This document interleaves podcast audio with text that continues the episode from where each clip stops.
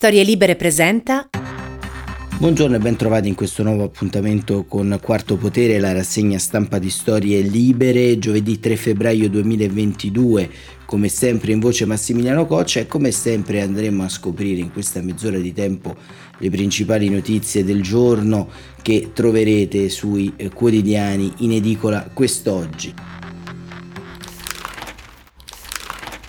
E aperture dedicate ai provvedimenti del Consiglio dei Ministri varati nella giornata di ieri sulle eh, parziali riaperture di alcuni settori, il cambio di eh, alcuni provvedimenti eh, sanitari eh, restringenti che hanno accompagnato le nostre giornate fino a questo momento, non mancano come sempre le polemiche, Matteo Salvini eh, sfida Draghi eh, e non partecipando appunto alla votazione eh, all'interno del Consiglio dei Ministri eh, da parte della componente leghista. Draghi riapre l'Italia, ma Salvini lo sfida così la Repubblica, la stampa Draghi, ora riapriamo l'Italia, ma c'è lo strappo di Salvini, libero, via un bel po' di divieti, liberati i vaccinati, la Lega fa scoppiare il caso dei bimbi non immunizzati, Draghi già balla, il fatto quotidiano, il governo morente discrimina i guariti e la verità eh, effetti avversi sugli italiani, l'AIFA li rivela solo all'Europa.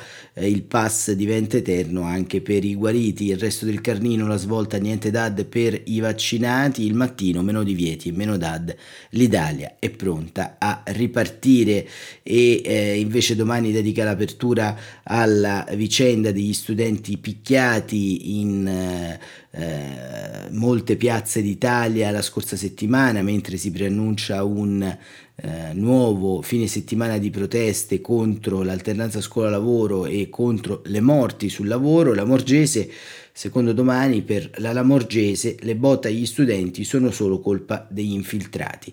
E questo eh, diciamo è il cosiddetto tema politico che si ravvede sui principali quotidiani italiani, ma c'è poi eh, un'altra eh, vicenda che ieri ha attraversato l'opinione pubblica del nostro paese, la morte, la scomparsa di Monica Vitti, la straordinaria attrice si è spenta all'età di 90 anni nella sua abitazione romana da tempo eh, faceva i conti con una eh, patologia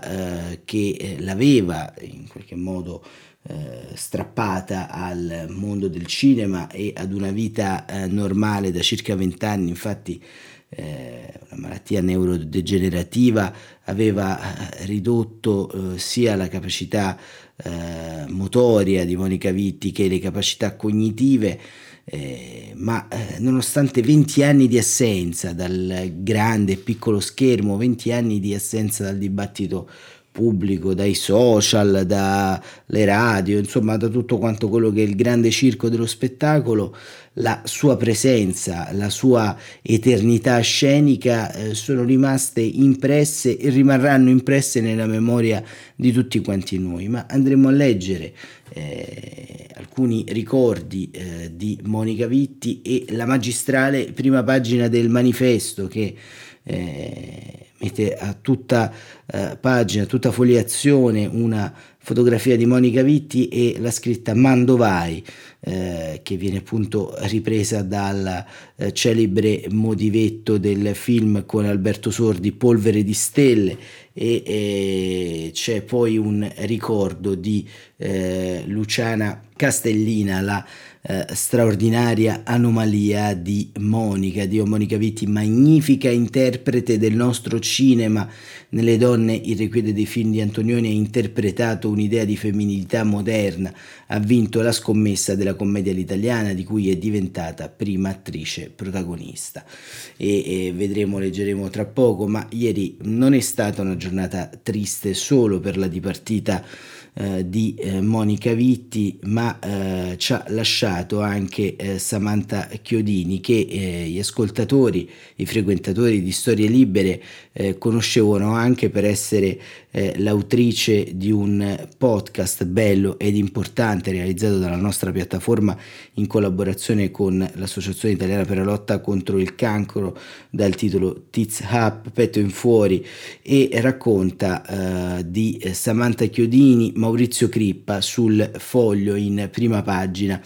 Scrivere di Monica Vitti, scrive Crippa, eh, meglio ancora senza averla conosciuta, come la maggior parte di noi, è facile e addirittura consolante, un dolore di parole. Scrivere proprio lo stesso giorno, eh, di una bionda e piena di gioia di vivere, quasi come lei, ma tanto troppo più giovane, di una nostra amica, di una collega, è più difficile. Nessuna consolazione. Ieri se n'è andata Samantha Chiodini, che è stata un po' una fogliante, anche senza esserlo stata, insomma, amica di qualcuno di noi e una di quelle teste con cui le idee girano. Era un'autrice tv, amava proprio la tv, che tempo che fa, e adesso i podcast. Amava proprio i podcast, aveva avuto un tumore al seno e aveva questa cosa molto sua. Ha vissuto dopo senza farsi definire dalla malattia, non rispondendo mai a come stai. Era lei che lo chiedeva agli altri e un po' era per lei e un po' anche per Rocco, suo figlio. Ha fatto un podcast che si intitola uh, Tizap, petto in fuori, per raccontare il suo tumore e la sua voglia di essere viva, non solo rimanendo in attesa di. Così stava preparando cose e un podcast su Pasolini, roba che se n'è andata ma come all'improvviso e questo è, era Maurizio Crippa, eh, ovviamente diciamo, il dolore per una scomparsa così prematura è, è enorme è, e soprattutto eh, l'idea insomma, di questa eh, inesorabilità, un concetto che spesso eh, ci sfugge nella eh, cosiddetta società digitale, nella cosiddetta società vorticosa. Eh, c'è chi come Samantha Chiodini ha deciso di fare eh, della sua eh, malattia un vettore di bellezza, un vettore di conoscenza e c'è chi l'ha deciso appunto di sfidare a petto in fuori. L'unica consolazione di chi fa un po' il nostro lavoro, quando capitano queste vicende, è quella venatura di immortalità che rimane e che permane, perché un podcast, un libro, eh, una trasmissione in radio eh, fissano eh, la voce e fissano un po' eh, l'eternità di chi le ha fatte. E quindi mandiamo un abbraccio a tutti coloro che hanno voluto bene a Samantha Chiodini e eh, diciamo, la promessa, ma eh, che poi non è neanche eh, così tanto impossibile da realizzare, che eh, tutto quanto il patrimonio eh, messo a disposizione non verrà eh, disperso, ma verrà amplificato. E forse in certe situazioni tra dipartite e, e vita che scorre ci rendiamo conto di quanto poi eh, le nostre giornate siano scanditi da eh, piccole grandi cose, da piccoli grandi valori che eh, spesso non consideriamo. Ma appunto parlando anche di un'altra grande donna, di eh, Monica Vitti che eh, ci ha lasciato, anche qui è da sottolineare, possiamo dire, la eh, differenza ehm, che eh, c'è all'interno della sua biografia rispetto ad altre dive eh, dello spettacolo. Uh, perché? Perché Monica Vitti, come viene descritta dai tanti editorialisti che oggi la eh, ricordano, è, è stata eh, principalmente eh, non solo una donna di spettacolo, ma anche una donna di azione scenica. Il suo modo di stare in eh, in, in, sullo schermo, sul piccolo e grande schermo,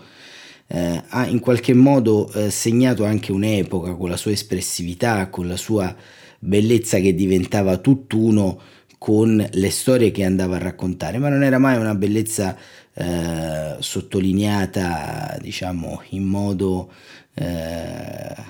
poco umile, era una bellezza naturale, era una bellezza che eh, trascinava un po' eh, tutti quanti noi e trascinava anche le tante donne ad avere un ideale differente di femminilità, un ideale differente di donna immersa nella società. Monica Vitti era una femminista, in una conversazione con Enzo Biaggi di eh, qualche anno fa diceva eh, che le donne dovevano non solo aspirare a voler fare quello che gli uomini dicevano, quindi a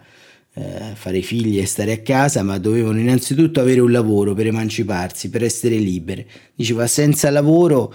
non si è, quasi nulla, si ha le dipendenze sempre di qualcuno. E invece diciamo Monica Vitti ha sempre eh, diciamo, cercato di battere il ferro della sua autonomia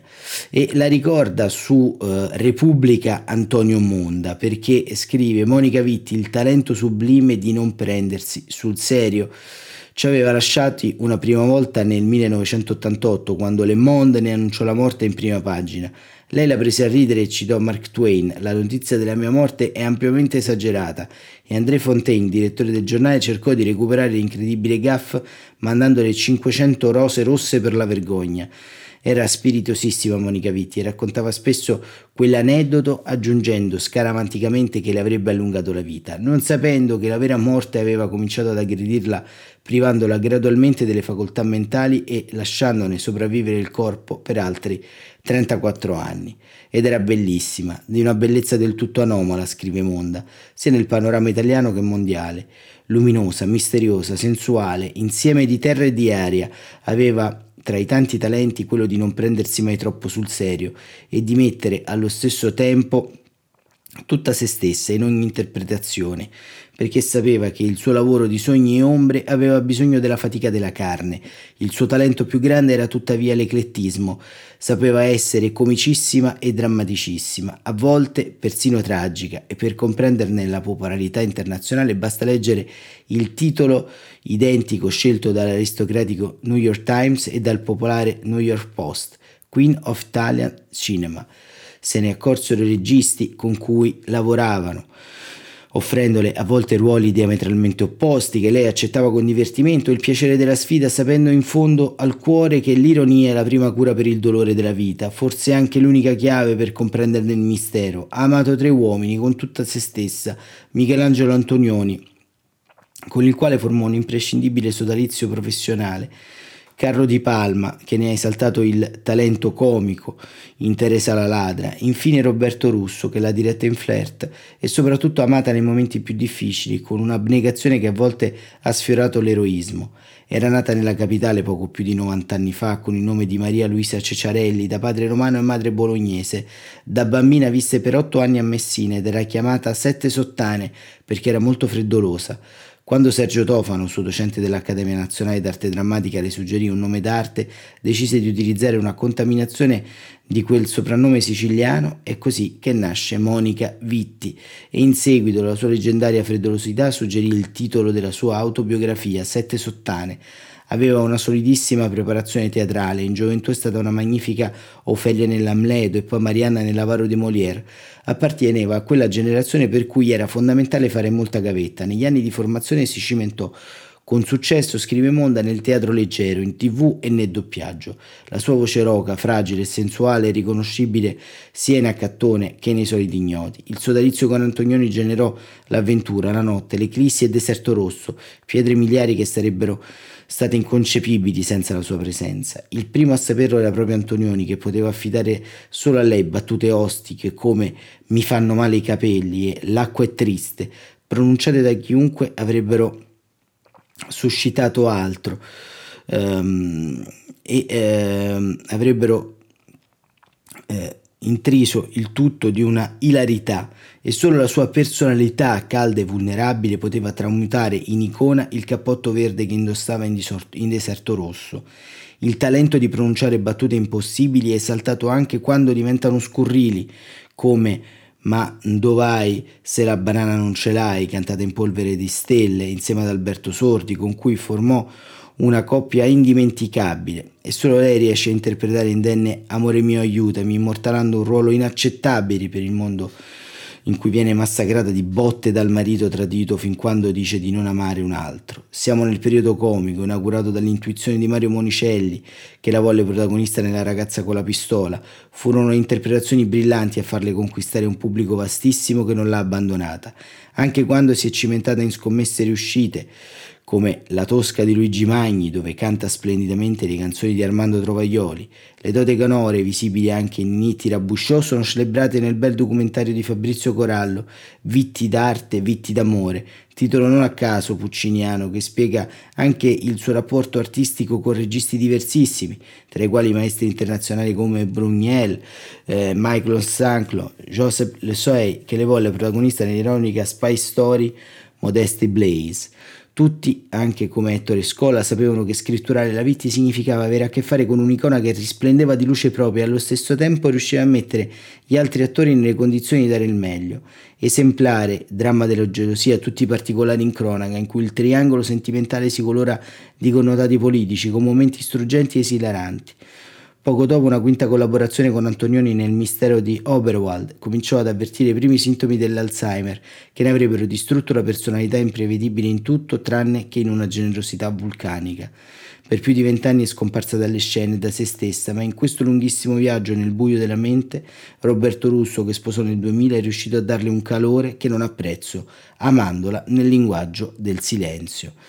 e, e, poi appunto al lato c'è un altro articolo di Arianna Finos che racconta quel muro di silenzio con cui il marito ha protetto per anni il suo amore fragile. E, e così insomma chiudiamo questa ampia parentesi eh, di eh, ricordi. Eh, ogni tanto serve anche a questo ogni tanto serve anche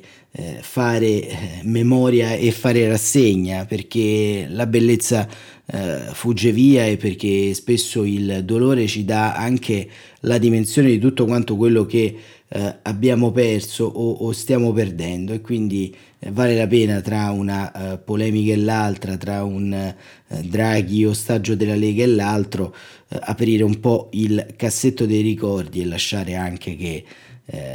come dire, le giornate inizino con uh, quel come eravamo che ci fa sentire eh, anche un po' più vivi. E eh, invece torniamo, ahimè, alle eh, scontrosità, possiamo dire, eh, per utilizzare un eufemismo del nostro eh, presente e lo facciamo sostanzialmente riprendendo un dibattito che si sta sviluppando sulle ehm, colonne del Corriere della Sera, ieri è, il, stato il turno di eh, Angelo Panebianco e oggi è eh, Aldo Cazzullo che eh, torna sul tema politica e partiti, perché eh, questo appare sempre di più oltre le polemiche residuali giornaliere che denotano un posizionamento politico atto a non scomparire dalla scena eh, e dalla cosiddetta opposizione di governo da parte di Matteo Salvini. Eh, però eh, quel problema strutturale che stiamo analizzando da un po' di tempo, ovvero della presa pratica dei partiti nella società, è sicuramente un oggetto di analisi interessante. E Aldo Cazzullo eh, sul Corriere della Sera scrive Politica e partiti, nostalgie senza futuro. Non è difficile immaginare lo spirito che segnerà la giornata di oggi. Il giuramento del Presidente della Repubblica avviene sempre in un'atmosfera, se non solenne, seria, a maggior ragione se a giurare per la seconda volta una personalità della statura di Sergio Mattarella. A Montecitorio ci saranno grisaglie da cerimonie e sorrisi da scampato pericolo. Una sorta di catarsi collettiva, Allegria di naufragio avrebbe scritto Ungaretti e subito riprende il viaggio come dopo il naufragio un superstite lupo di mare.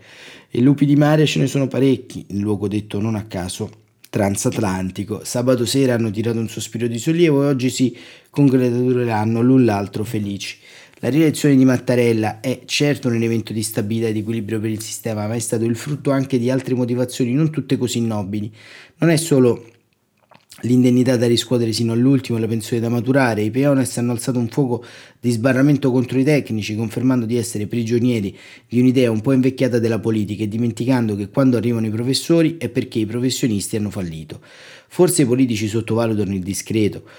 ehm, discredito che eh, ancora li circonda nell'opinione pubblica, anche perché non sono stati scelti dai cittadini, bensì designati dai capi partiti. Come ha fatto notare un ex che non può essere accusato di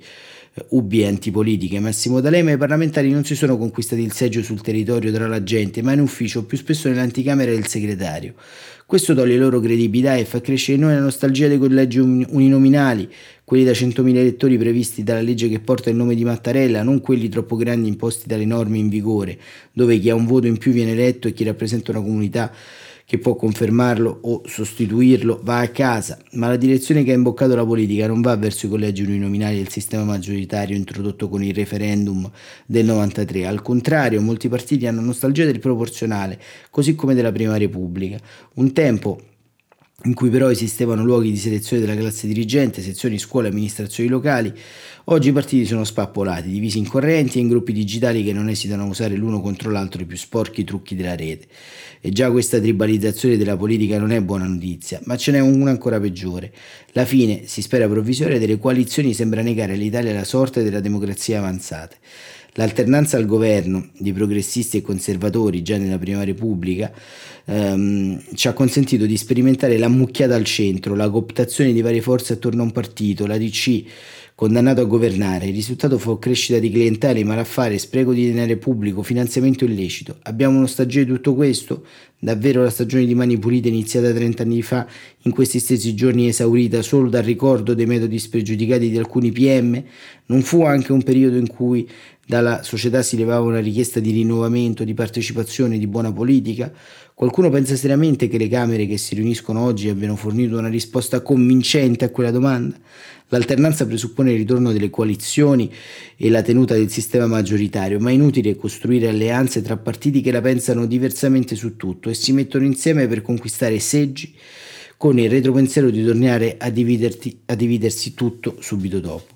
Da tempo molti ripetono che all'Italia serve un centrodestra moderno europeo. È ancora più vero adesso che la pandemia ha cambiato il mondo, ha chiuso l'era del populismo di destra e di sinistra, di Brexit, Trump, Marie Le Pen, Alternative for Deutschland, Podemos eppure di Lega e 5 Stelle nella fase anti-europea e antisistema è aperto, scrive Cazzullo, un'epoca diversa in cui l'Europa accetta finalmente di fare debito condiviso. In Germania i socialdemocratici rivendicano l'eredità di Merkel, Trump perde le elezioni, eppure Boris Johnson si sente poco bene. Non è uno spostamento a sinistra, è la fine dell'illusione sovranista. Davvero il centrodestra italiano pensa che il futuro appartenga ancora agli Orban e ai Kaczynski? Non è il momento di dare rappresentanze ai moderati, ai liberali, ai cattolici, ai ceti produttivi oppressi dal fisco e dalla burocrazia, agli imprenditori, per cui l'Europa è un mercato e un destino comune? La sconfitta per il sistema politico non è rieleggere ieri Mattarella e appoggiare domani convintamente il governo Draghi. La sconfitta sarebbe non riuscire tra un anno a proporre al Paese alleanze, progetti, idee e candidati decenti in cui gli italiani possano riconoscere le proprie aspirazioni e i propri interessi. Altrimenti non lamentiamoci se la nebbia che già Gucciardini vedeva tra la piazza e il palazzo si infittisce e alle elezioni supplettive di Roma si astiene l'89% dei cittadini e, e così insomma ehm, Aldo Cazzullo cerca di tratteggiare eh, un po' la situazione con sullo sfondo eh, anche il giuramento di Sergio Mattarella, giuramento che ci sarà oggi eh, e che darà sicuramente molteplici spunti eh, a eh, diciamo gli analisti. E in qualche modo sul sole 24 ore questi slanci eh, e questi strappi sono oggetto di un editoriale di Lina Palmerini nella sua rubrica Politica 2.0, Mattarella bis e la prospettiva del rilancio e i primi strappi. Sarà la sua seconda volta a Montecitorio davanti ai grandi elettori presenti e tamponati quando pronuncerà il discorso di insediamento e adesso, forse più sette anni fa, è stato davvero il Parlamento il luogo dove è nata e cresciuta la sua candidatura mentre i leader bruciavano nomi e consumavano fiducia, un'onda che è salita costantemente fino all'ottava votazione quando Mattarella ha avuto tra i consensi più alti della storia repubblicana secondo solo a Pertini. È inimmaginabile quindi che il Parlamento rientrerà nel suo discorso ma non userà toni sferzanti come fece Napolitano. Invece, visto anche che il suo passato di docente di diritto parlamentare lo impone, forse vorrà restituire decoro a un'istituzione trattata solo come il parcheggio di chi non vuole perdere il seggio o la pensione.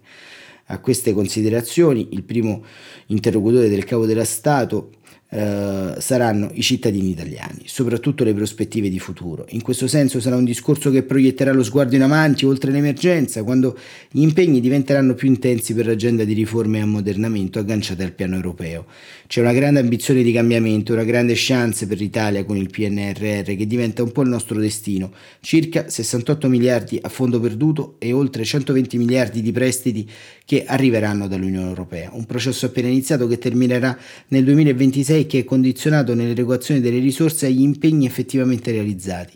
Ecco la prospettiva che ha in mente il capo dello Stato. Di certo quello che intende trasmettere agli italiani è il senso di questa sfida di un rilancio possibile. Il suo insediamento è anche accompagnato dai recenti buoni dati sulla crescita del più 6,5% del 2021, ma restano le ferite sociali di una pandemia che ha scavato nel profondo delle famiglie e dei lavoratori. Questo è il tema che Mattarella farà sentire eh, nel suo discorso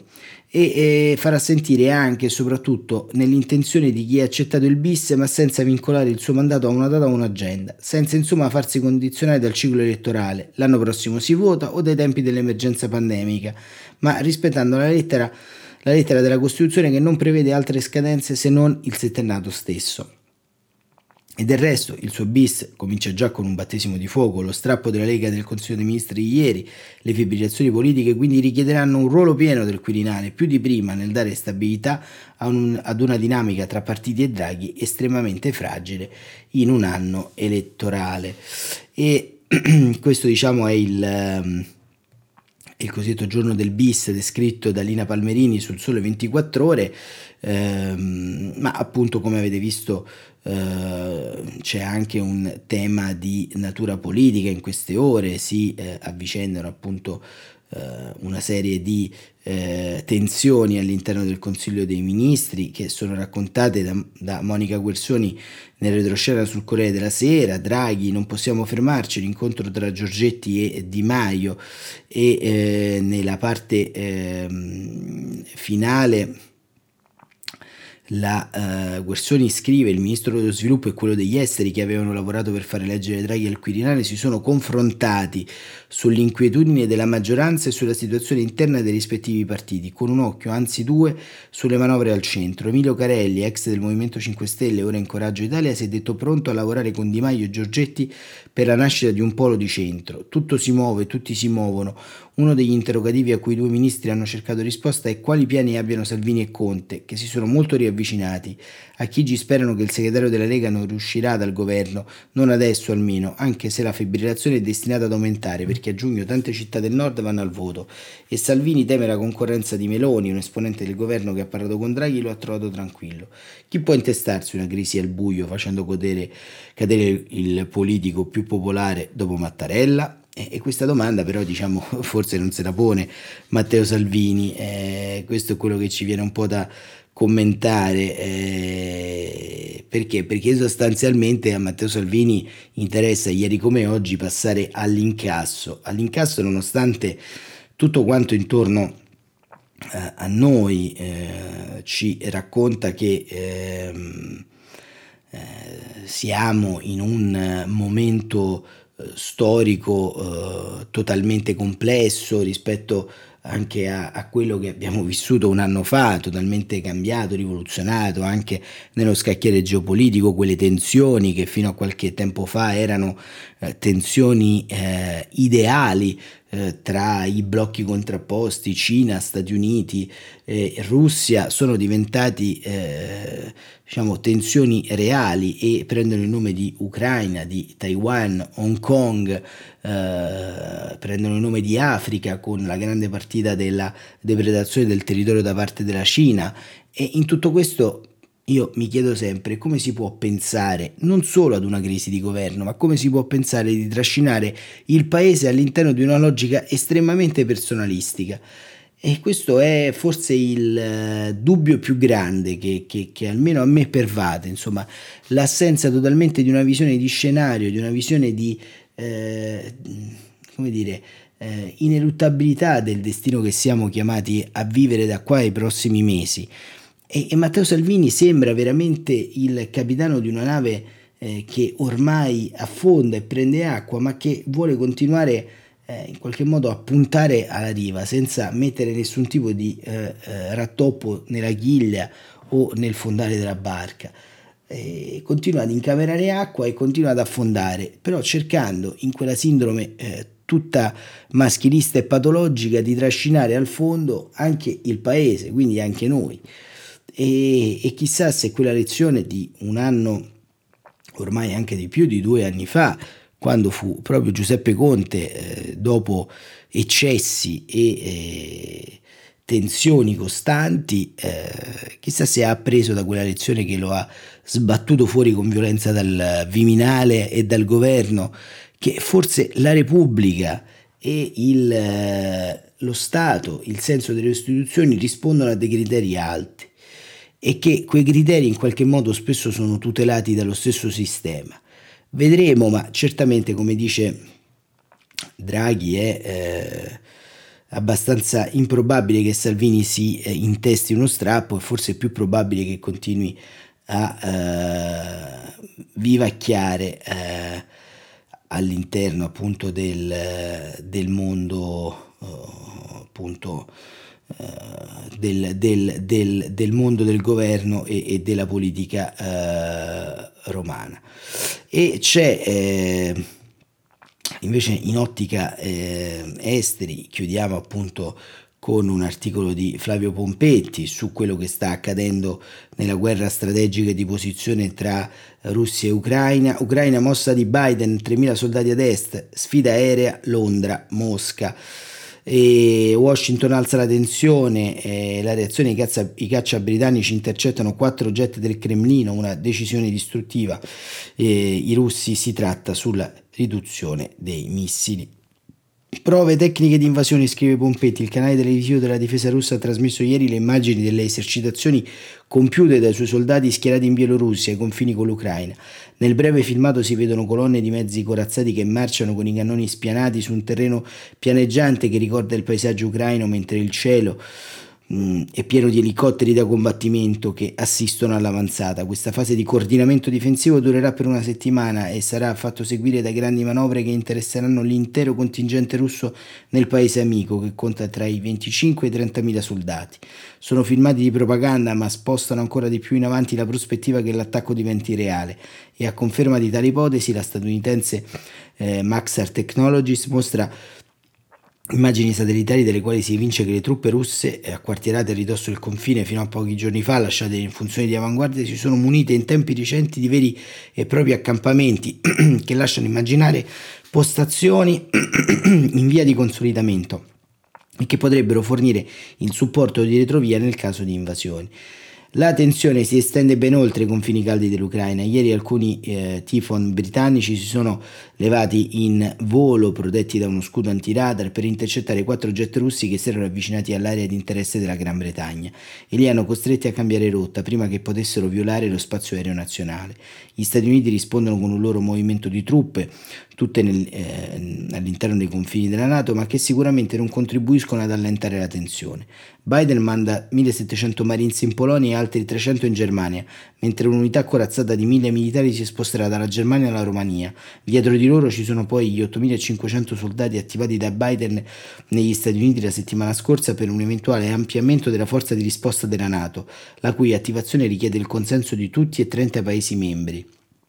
Putin sta continuando a dislocare nuove truppe intorno ai confini dell'Ucraina. Gli ultimi arrivi sono nelle ultime ore in Bielorussia e nella Russia occidentale, ma anche nel Mediterraneo e nell'Atlantico del Nord, accusa il portavoce del Pentagono John Kirby. Questo non è l'atteggiamento di chi è pronto a tornare sui suoi passi in cerca di un accordo, identica alla reazione di Putin, il quale si è lamentato due giorni fa nel discorso televisivo a Mosca che la pressione degli Stati Uniti è NATO sulla Russia e chiude anche ogni piccolo spiraglio della trattativa che è comunque in atto.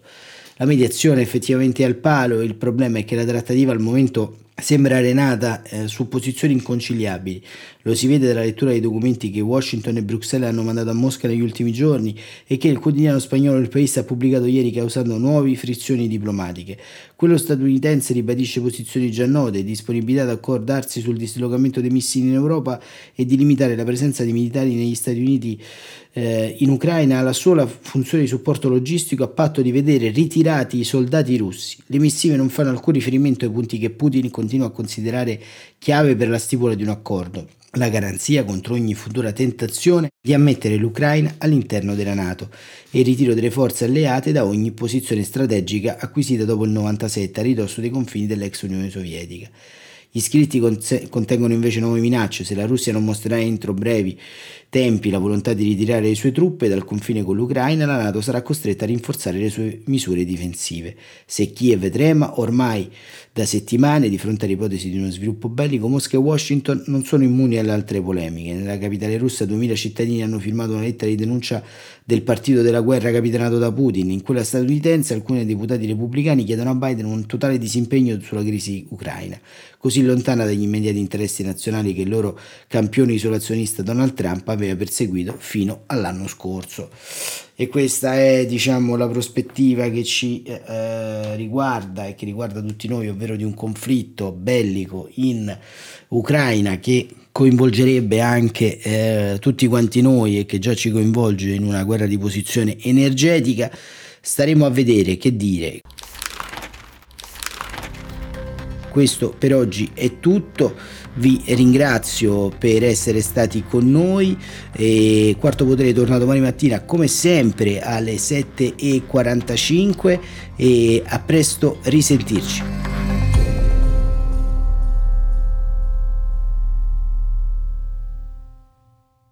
Una produzione storielibere.fm di Gianandrea Cerone e Rossana De Michele. Coordinamento editoriale Guido Guenci.